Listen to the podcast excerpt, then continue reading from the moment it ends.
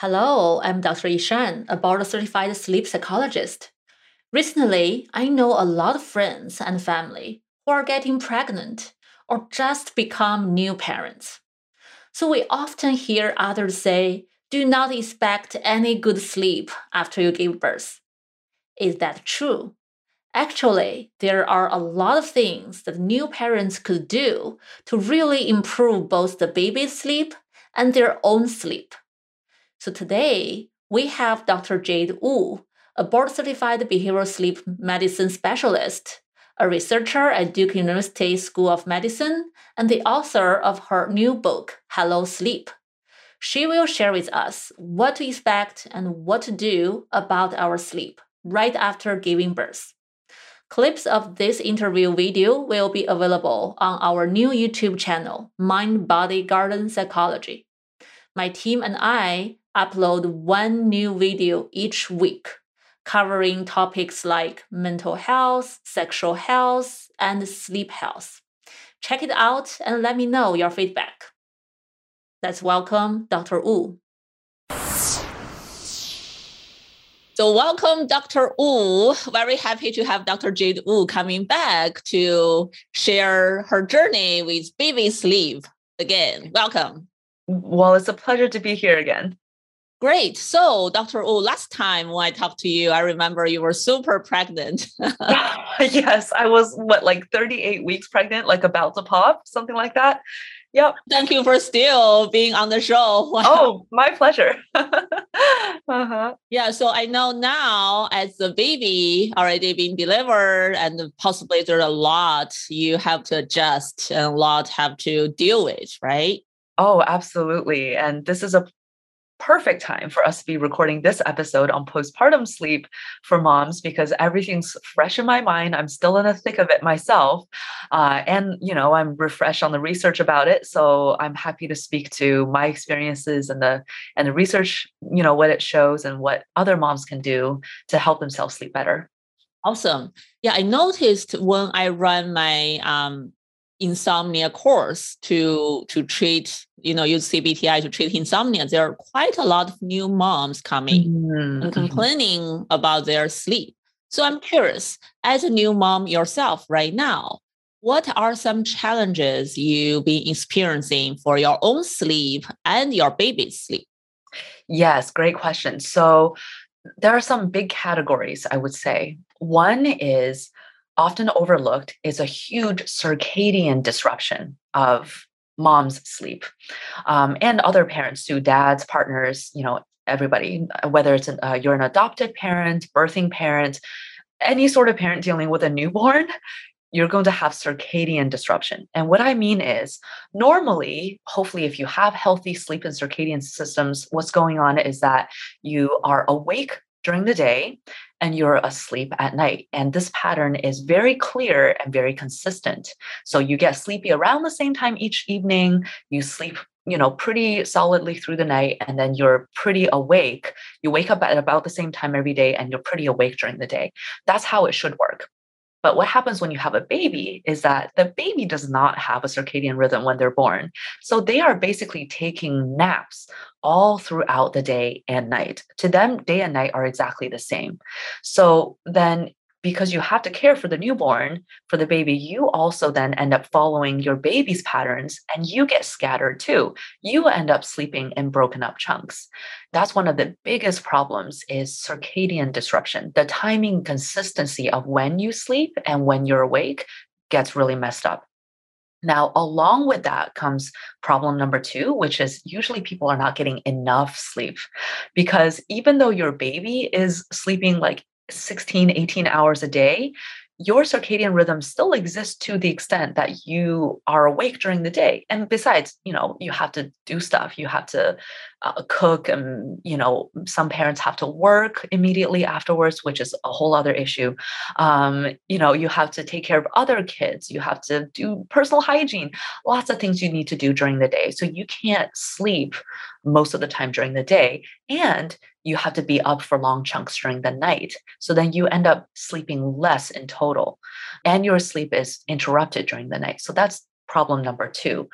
Um, and problem number three is that especially if you're a brand new parent, this is your first time having a baby, you are probably pretty stressed out and you are always wondering am i doing this right? What what am i doing? You know like eh, when is the baby going to get less colicky? You know you're just dealing with so much uncertainty and unknowns. The stress on your system causes this 24/7 hyperarousal not to mention the hormonal things that are happening to make you hyper vigilant if you're the birthing parent you have hormones that are making you hyper vigilant to sounds. Like right now um, i could lay down and try to sleep and the chicken in my backyard will make a noise and I'll be like, oh, is that the baby? You know, so your your system is just geared to be more hyper aroused. And that hyper arousal can make sleep more difficult. So that some parents are saying, okay, now my baby's sleeping pretty well, but I'm still not sleeping. Or like I finally put my baby back to sleep after a midnight feeding and somehow i'm still laying here looking at the ceiling. And and it's very frustrating right? Because you know in another 2 hours you're going to have to get up again. And meanwhile you're not being able to sleep in the meantime and that's super frustrating. So i would say these are the three main issues circadian disruption curtailed sleep or just not enough sleep and third just more hyperarousal more stress Wow, that sounds really challenging. It really is. Uh-huh. Yeah. I can definitely see pros and cons of a lot of different things, right? Um, being a new parent, you are hyper vigilant. Uh, you want that that way you can really pay attention to the new baby to make sure they are safe, their needs are met. But at the same time, that's a stress on yourself. Mm-hmm. Plus all these other daily uh, responsibilities you already have Wow.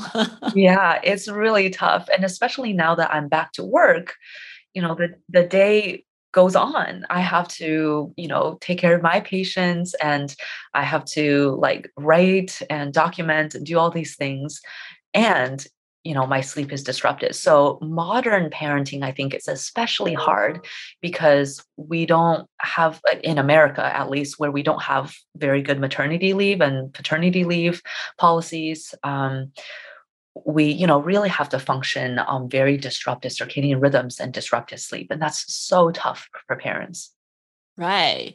I'm curious how long the, the maternity leave would be a reasonable length right um, mm-hmm. that come back to the point you mentioned earlier. Baby's sleep is different. Baby does not have um, circadian rhythm. So, um, can you help the audience understand a little bit more how baby's sleep develop? To what point they're going to start having some kind of circadian rhythm? Yeah. So, well, here's the good news. It's not that long. Um, starting at about six ish weeks, and certainly by three months, they do have a circadian rhythm. That doesn't mean they're necessarily sleeping through the night at that point, but by that point, they should have a very distinct day versus night pattern. They should be sleeping most of the time at night and getting most of their sleep at night and mo- at, le- at least awake a lot more during the day. They're still going to be taking a lot of naps, but if you were tracking their sleep and like coloring in the the hours where they're sleeping, you should see a distinct day versus night pattern. And to this point, I think we mentioned this last night when we were talking about pregnancy sleep. During pregnancy, if you are the parent carrying the child and birthing the child, you can actually help your baby develop a circadian rhythm faster by having very good circadian behaviors yourself during pregnancy. So, for example, if you keep a pretty consistent sleep and wake pattern yourself during pregnancy, get plenty of light during the day and plenty of darkness during the night, that's helping your brain circadian system itself and you're helping your babies the, the fetuses um, master circadian clock in their brain to develop and to mature better. So parents who are able to do that better during pregnancy have babies that develop circadian rhythms sooner, um, you know, in their life. So I'll give you an example with my own kids. With my first child, when I was pregnant, I had you know, I was a brand new parent. I didn't really know what I was doing. I had no other kids to sort of keep me on track. So when I was pregnant, I was just like, oh, I'll nap whenever, I'll sleep in on weekends, I'll, you know, I'll do whatever. I was like pretty good, but not, I didn't really pay attention to circadian rhythms. And my baby developed a circadian rhythm at about two months, three months ish. And the first three months were so tough with my second baby, this time I was very careful about making sure I had a strong circadian rhythm during my pregnancy. Plus, my toddler was forcing me to do that anyways because he has, you know, his schedule. So in a way, he helped me and helped his baby sister. Um, because with my second child, by four weeks, she was pretty much you know, sleeping mostly through the night, like only getting up about twice during the night, very solid during the night, like a lot more awake during the day, very clear and consistent bedtimes and wake times. I don't know for sure if there was a causality there, but I wouldn't be surprised if my better circadian rhythms during pregnancy uh, contributed to her developing a robust circadian system much earlier than her brother did. Wow so interesting and sounds like so important, right? We always talk about ba- baby sleep train, but the, the training actually really starts when they're still uh, inside. yes, absolutely. And yeah, I think that's one of the big misconceptions about sleep training. I think this term can be a fraught term. It can bring up a lot of connotations and there's a lot of controversy around it. So often when we hear the term sleep training, we think of, okay, cry it out. We're just going to put a baby in the crib like leave the room and come back 12 hours later which I, oh i i just like talking about it like it's really hard for a parent to even think about doing that. We can talk more about cry it out later um, but right now the point i want to make is that there's actually a lot of lead up to that point. Whether or not you end up doing cry it out with your baby there's so much that you can do to help your baby to sleep and help yourself to sleep much earlier than that point where you're trying to decide whether to cry it out or not. Even during pregnancy and from day one when the baby is born, you can be helping yourself and your baby to develop that circadian rhythm and to consolidate nighttime sleep. Yeah, yeah, definitely. We can touch on that later. So, now we know, right? As parents, as new parents, we possibly have to set our expectations right mm-hmm. to mm-hmm. understand baby sleep are different than adult sleep. So it, we should not expect them to sleep in a certain way when they are born. Um, so now we understand that, we get used to that, we observe maybe after several weeks to months. Eventually, we start noticing, oh, some patterns being formed. So in this journey or at that point, what are some things you have done to really help yourself um, to sleep better? Yes. So again, I'm going to focus on the circadian piece because I think this is one that is largely missing from the public health advice that moms hear. We hear a lot about nighttime sleep and, you know, prioritizing sleep and nap when the baby naps. And yes, that kind of sometimes works, but I mean, sometimes you can't nap when the baby naps. It's like, okay, great. Nap when the baby naps, and file taxes while the baby files taxes like do the dishes while the baby does dishes. You know i can't do that. So sometimes it's it's actually a little bit of a pet peeve of mine to hear uh, you know nap when the baby naps prioritize sleep. It's like yeah i'm trying to prioritize sleep. I want to sleep trust me. So okay here, here's something else i can i can offer that hopefully is more doable. The circadian piece is very important. So again just a quick brief primer on circadian rhythms, you know, our brains um, have a clock, many clocks actually, and one master clock that really likes to know the difference between day versus night and to have a really consistent expectation of when day starts and when night begins right? So the biggest cue that we can get um, to help our brain know when is day when is night is light and the light that enters our eyes is actually detected by cells, photosensitive cells in the backs of our retinae that send the signals directly to the brain that says, okay, it's daytime versus there's not a lot of light, it's nighttime. So we need to get lots of light during the day and not a lot of light at night to help our circadian rhythms be robust. Now, I'll share a really interesting research finding, which I just found mind blowing.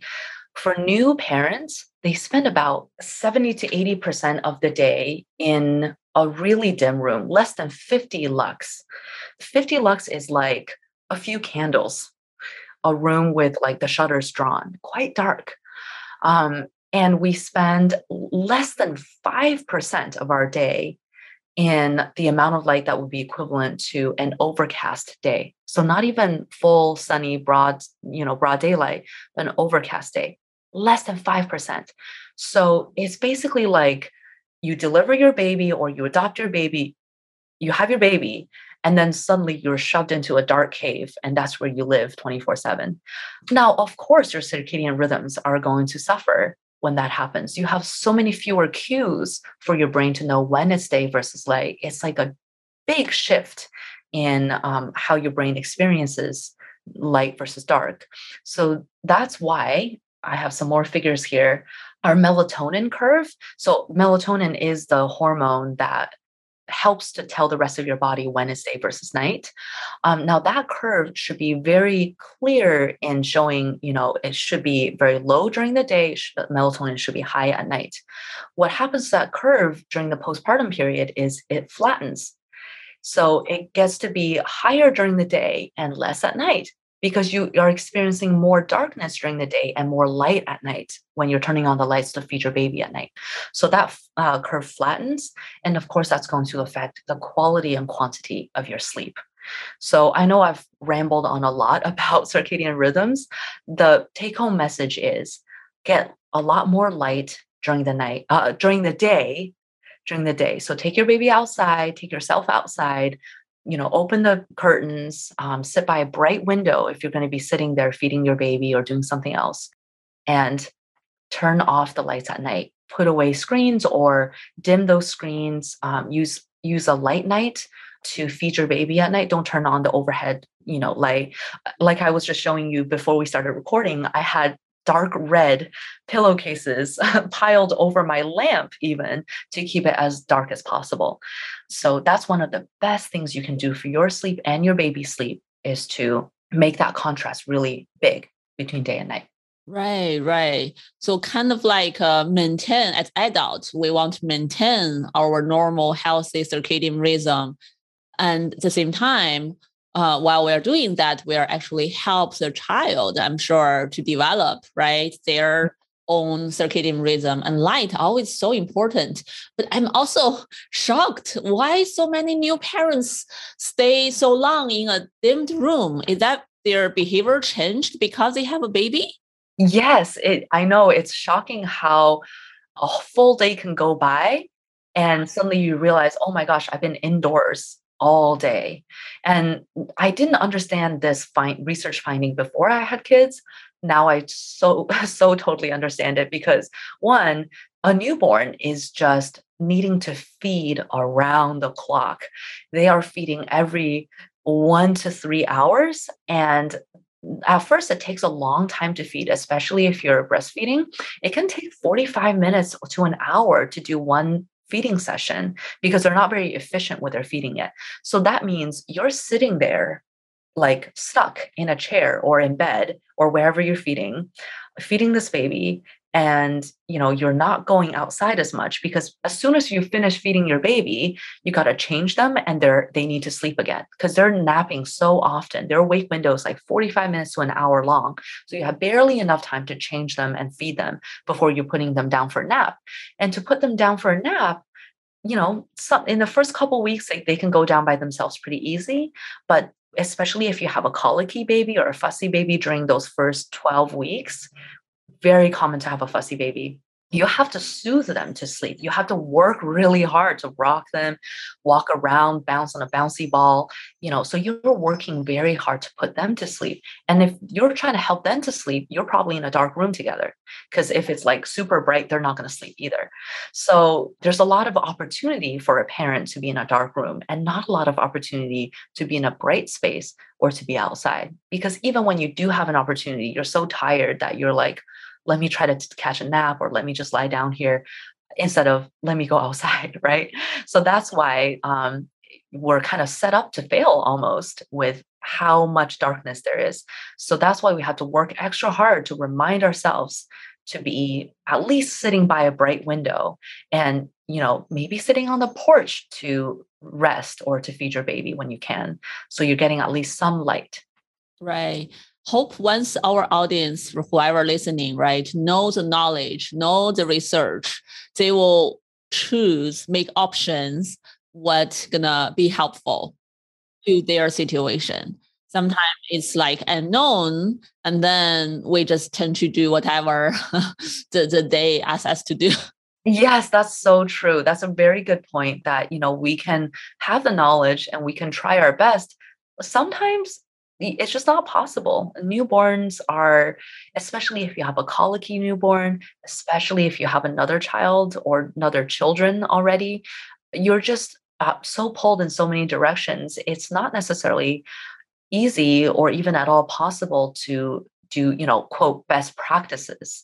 So definitely i would advise people to give themselves a lot of forgiveness and grace and a lot of acceptance that you can try your best and sometimes it's not possible to do what you quote should do right but at least sounds like this light change is a little bit more under our control right? Mm-hmm. Mm-hmm. Yeah. So the baby's develop uh, development, whether the baby have circadian rhythm, when they're gonna do that, uh, we cannot fully control it. We can go with it, observe, try our best.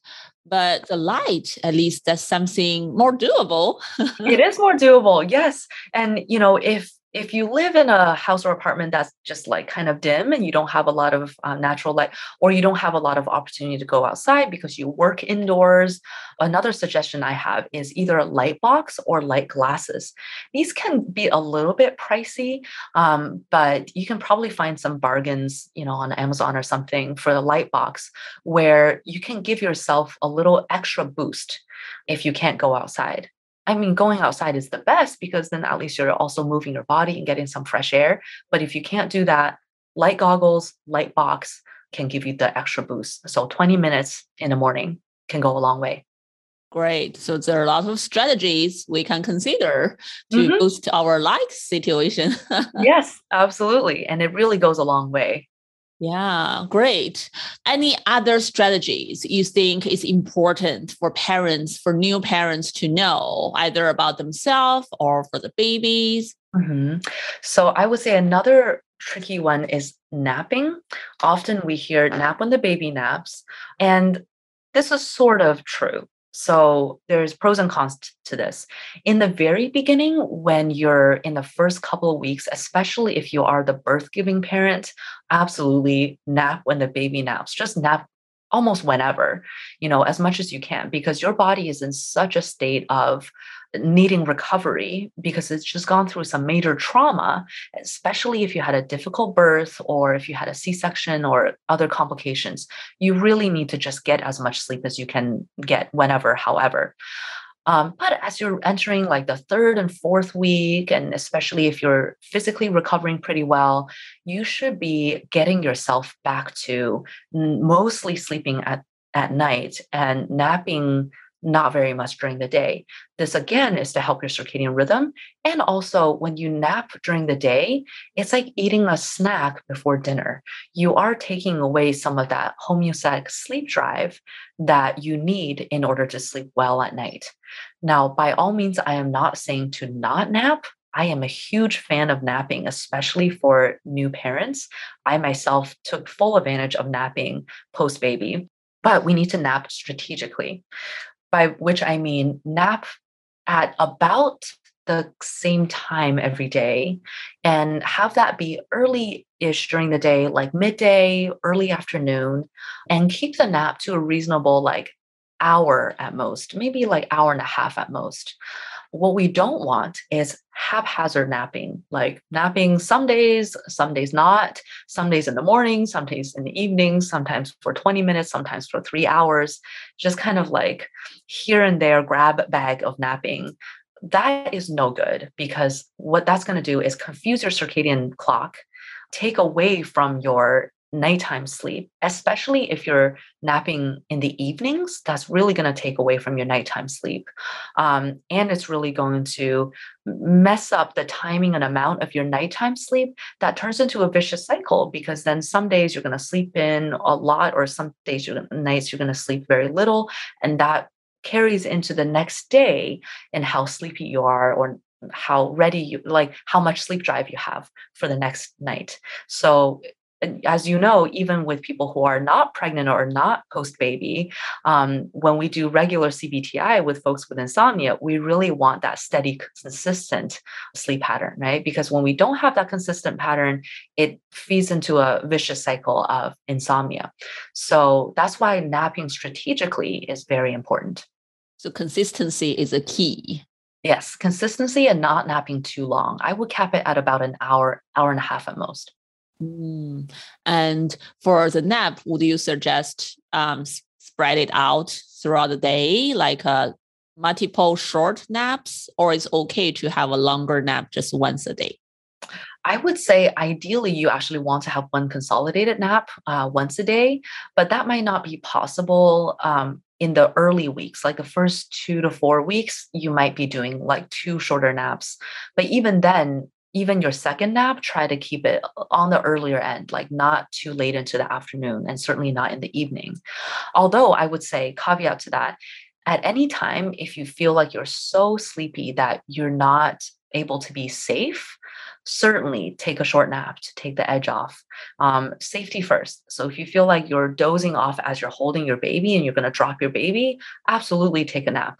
Or if you need to drive somewhere, absolutely take a nap if you're going to be drowsy. But you know, as we're getting into like the fourth week and beyond, sixth week, as you know, beyond, as your baby is starting to develop that circadian rhythm, work on doing your best to consolidate your napping and and making your napping consistent. Right. Okay. Okay. Yeah, I think that's very important reminder for a lot of parents. And also, I would imagine this, uh, even though we see consistency, right, but the schedule possibly going to change after several mm-hmm. weeks as the baby's sleep change. Exactly. Yes. So a lot of what drives your sleep in the early months is going to be your baby sleep. As we get into like the baby being, you know, six months old, maybe even a little bit earlier, as they're getting better and better about sleeping longer stretches at night and their circadian rhythm is like more fully set their nap schedules are settling into a consistent pattern. At that point it's not really the baby sleep that's driving your sleep anymore. At that point if the parent is still having significant sleep problems there are other things going on. I know for a lot of parents it feels like as soon as their baby sleeps through the night or sleeps better, their sleep will be better, or that's what they're hoping. But as we're getting into the six months range, you know, it's it's usually at least a big part of it is other stuff that's getting in the way. Thank you for listening. Hope you like our conversation. In the next episode, Dr. Wu will discuss what we can do after the baby is over six months old. At the end, just want to remind you of some sleep resources my clinic offers. So I just launched a new sleep podcast in Chinese. And I also have two CBTI insomnia treatment course, one in Chinese, one in English. You can find more information at mindbodygarden.com slash course. Great to have you today. I'm Dr. Li Yishan. I will see you next time. Sleep is an individual thing. We all sleep differently and there is so much we can do to improve sleep quality. Keep hope and carry on. This podcast is for general informational purpose only and does not include the practice of medicine or other health professional services. Usage of the information we share is at the listener's own risk. And our content does not intend to be a substitute for any medical and professional services, diagnoses, and treatment. Please seek professional health services as needed.